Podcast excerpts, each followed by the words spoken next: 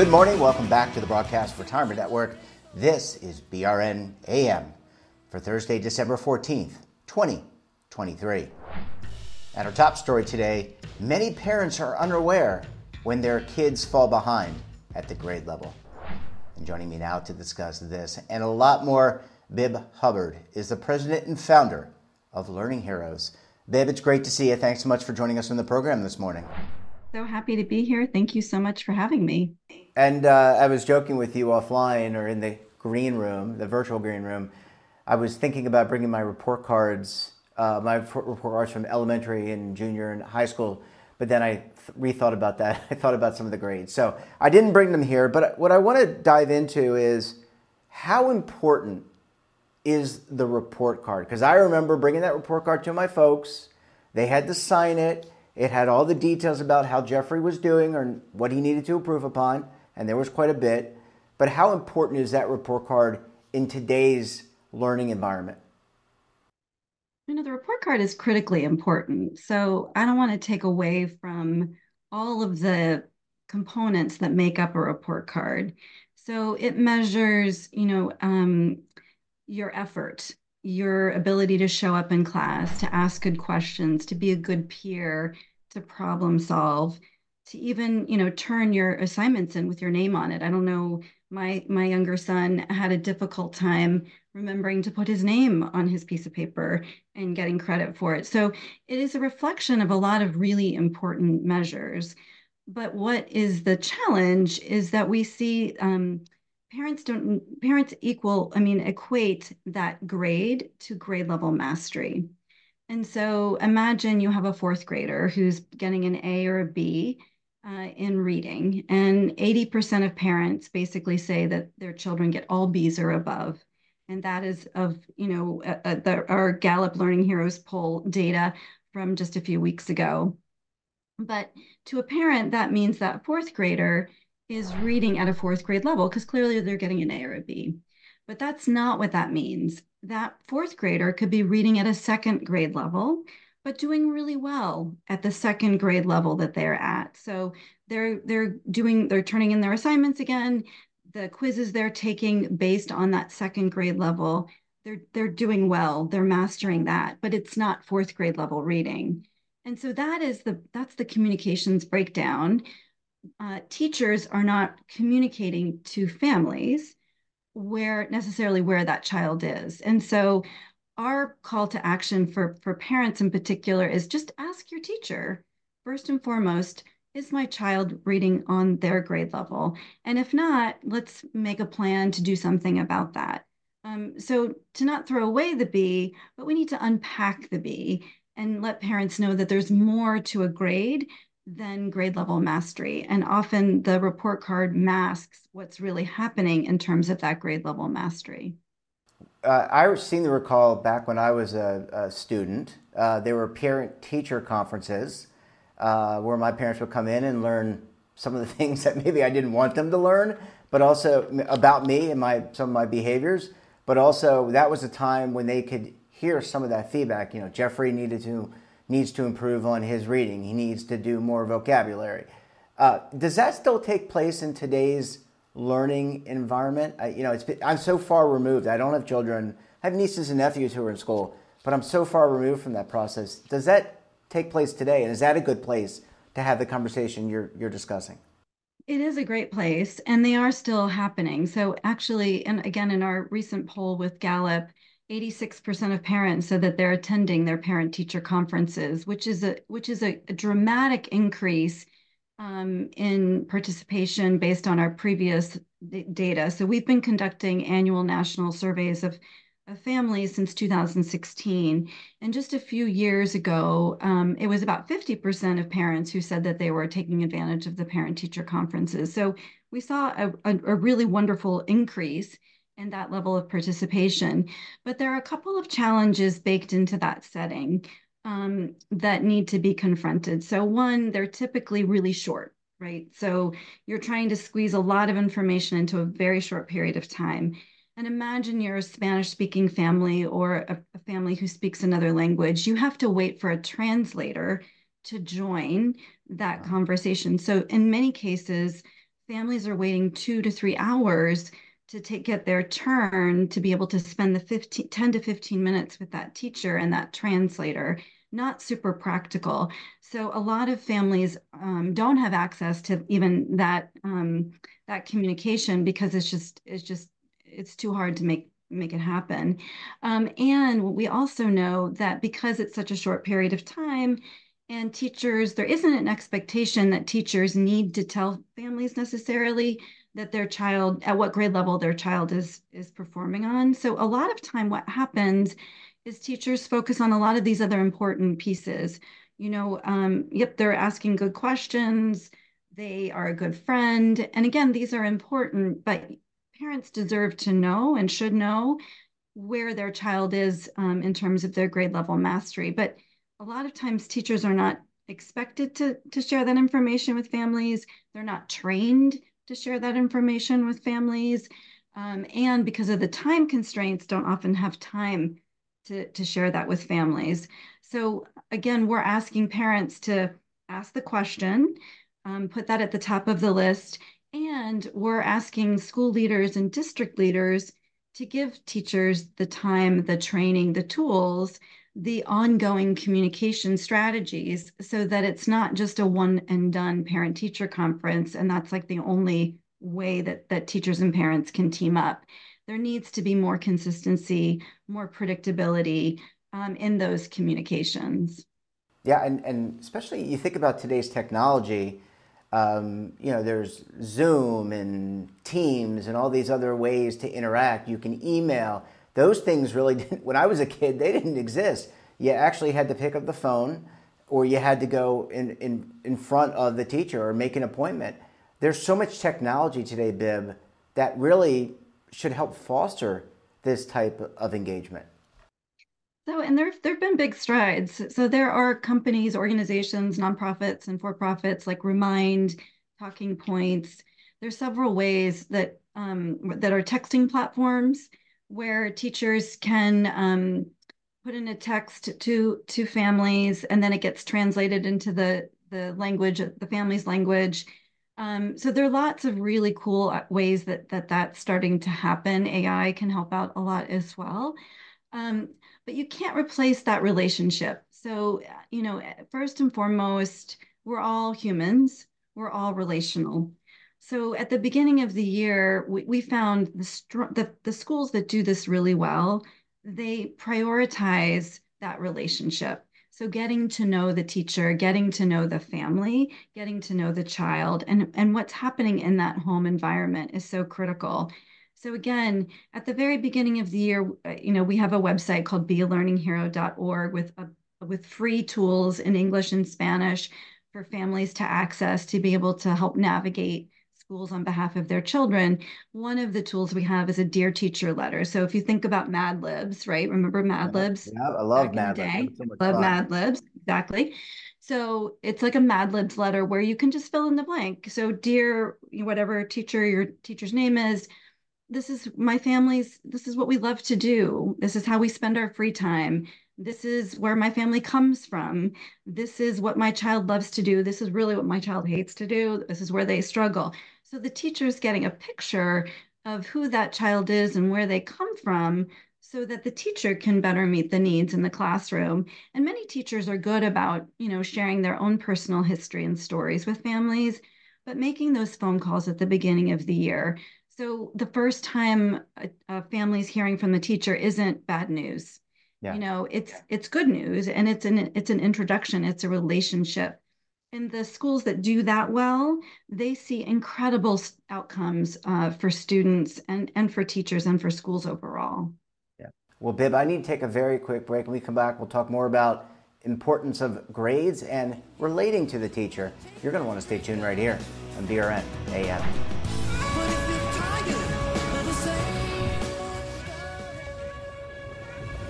Imagine a new television network that will make you richer, healthier, and in control of your financial future.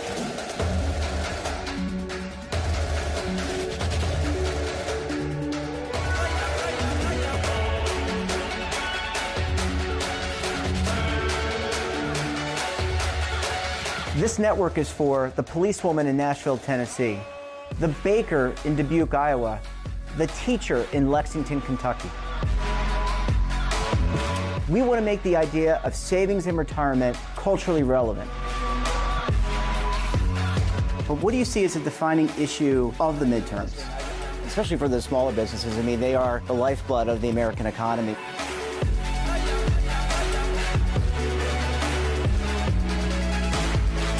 Featuring exclusive interviews, current affairs, and docu-series. 33 yeah. years old, you retired early. The philosophy is money only matters if it helps you live a life that you love. But you got to start thinking about retirement as soon as you get in.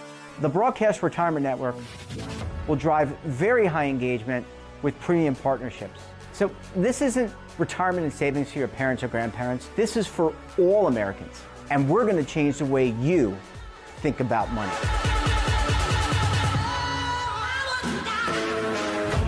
Welcome to the next frontier of retirement and savings. This is BRN, the Broadcast Retirement Network. Welcome back. We're joined this morning by Bibb Hubbard of Learning Heroes. Bibb, thanks so much for staying with us. Really appreciate you hanging around for segment number two this morning.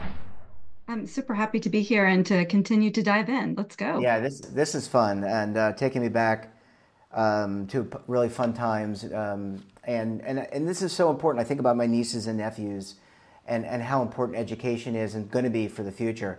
Um, I want to take a step back because uh, when I was a student, uh, or just think about these teachers, a lot of them have 25, 30 children um, in a class, and, and oftentimes they're, they're teaching in the class by themselves. They may not have an assistant.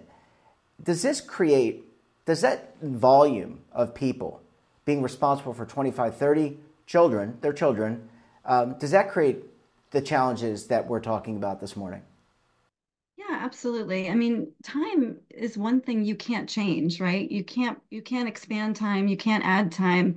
Like that that is actually a zero sum game, if you will. So absolutely, that's a that's a reality um, you know, for for teachers. But it's there are ways around that. So we know as it relates to building, you know, trusting relationships with families, again, schools that do this practice really well, it, they don't put the full responsibility on one teacher or like one family liaison. It's the whole school that is a community and embraces families and sees them as the assets and the allies that they are so that the teacher you know may be responsible you know it, it has an expe- expectation to reach five families a week. So it's not they have to talk to 30 families every single week, but just, you know, track those five families a week. And then by the end of the month, you'll have a, a pretty good sense of what's going on in children's homes. Um, and, and what's happening at home, you know, Im- impacts what's happening at school and vice versa.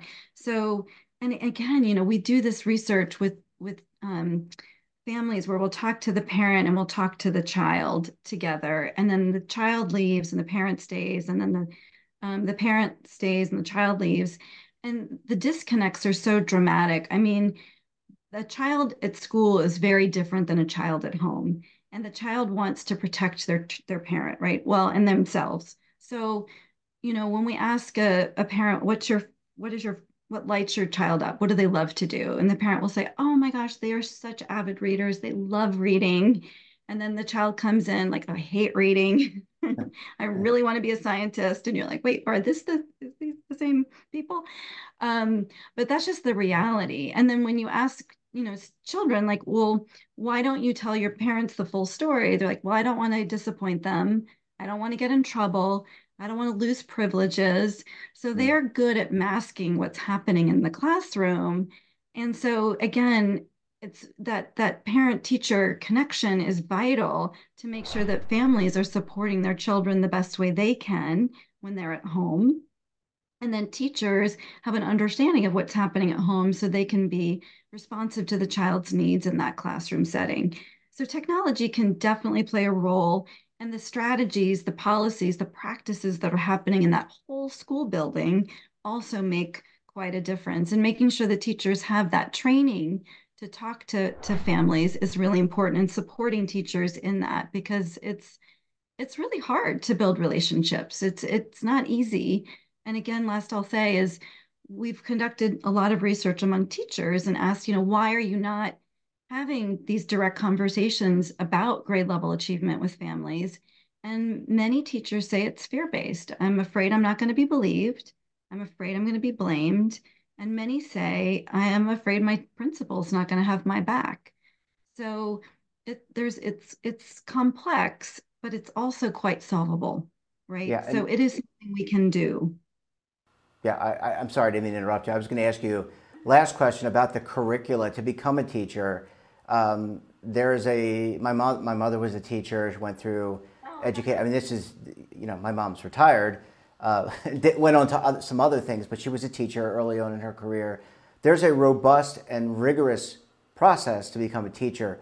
Does that include the relational components that we're discussing this morning? I mean, it sounds like it doesn't, it doesn't exist for these teachers, and it's crazy. Teach, but but it's strange to me because teaching is relational, because I have to show you I'm the adult, I'm the experienced one, and I'm going to take you from the unlearned to the learned.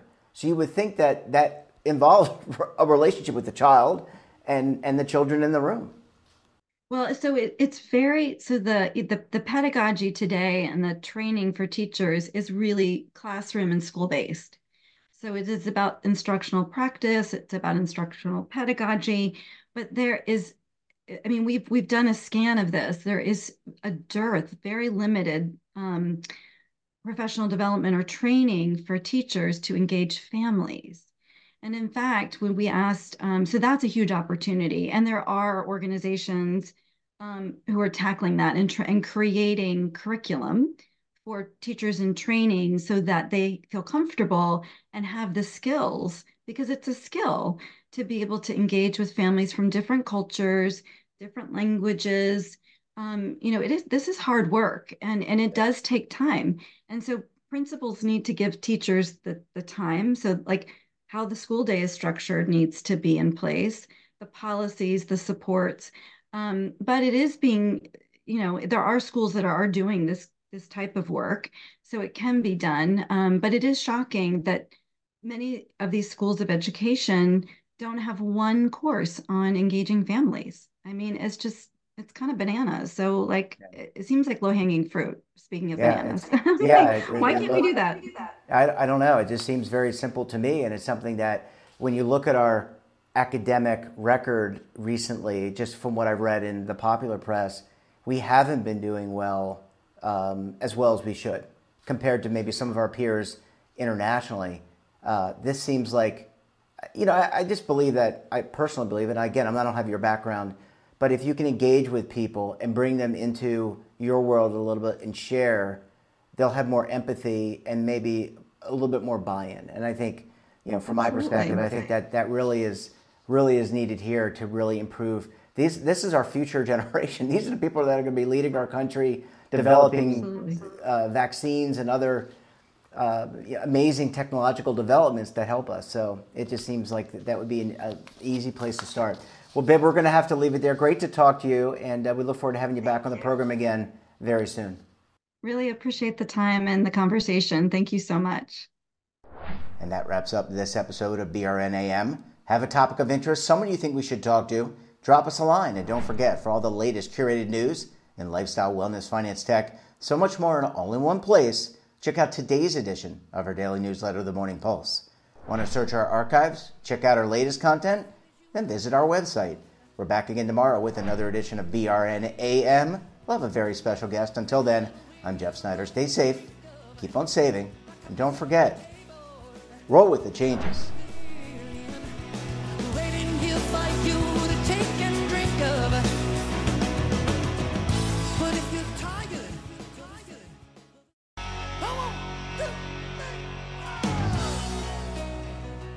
Now is your opportunity to co create content around any topic on the first lifestyle and wellness network. Reach a global audience through our platform and co own exclusive branded content.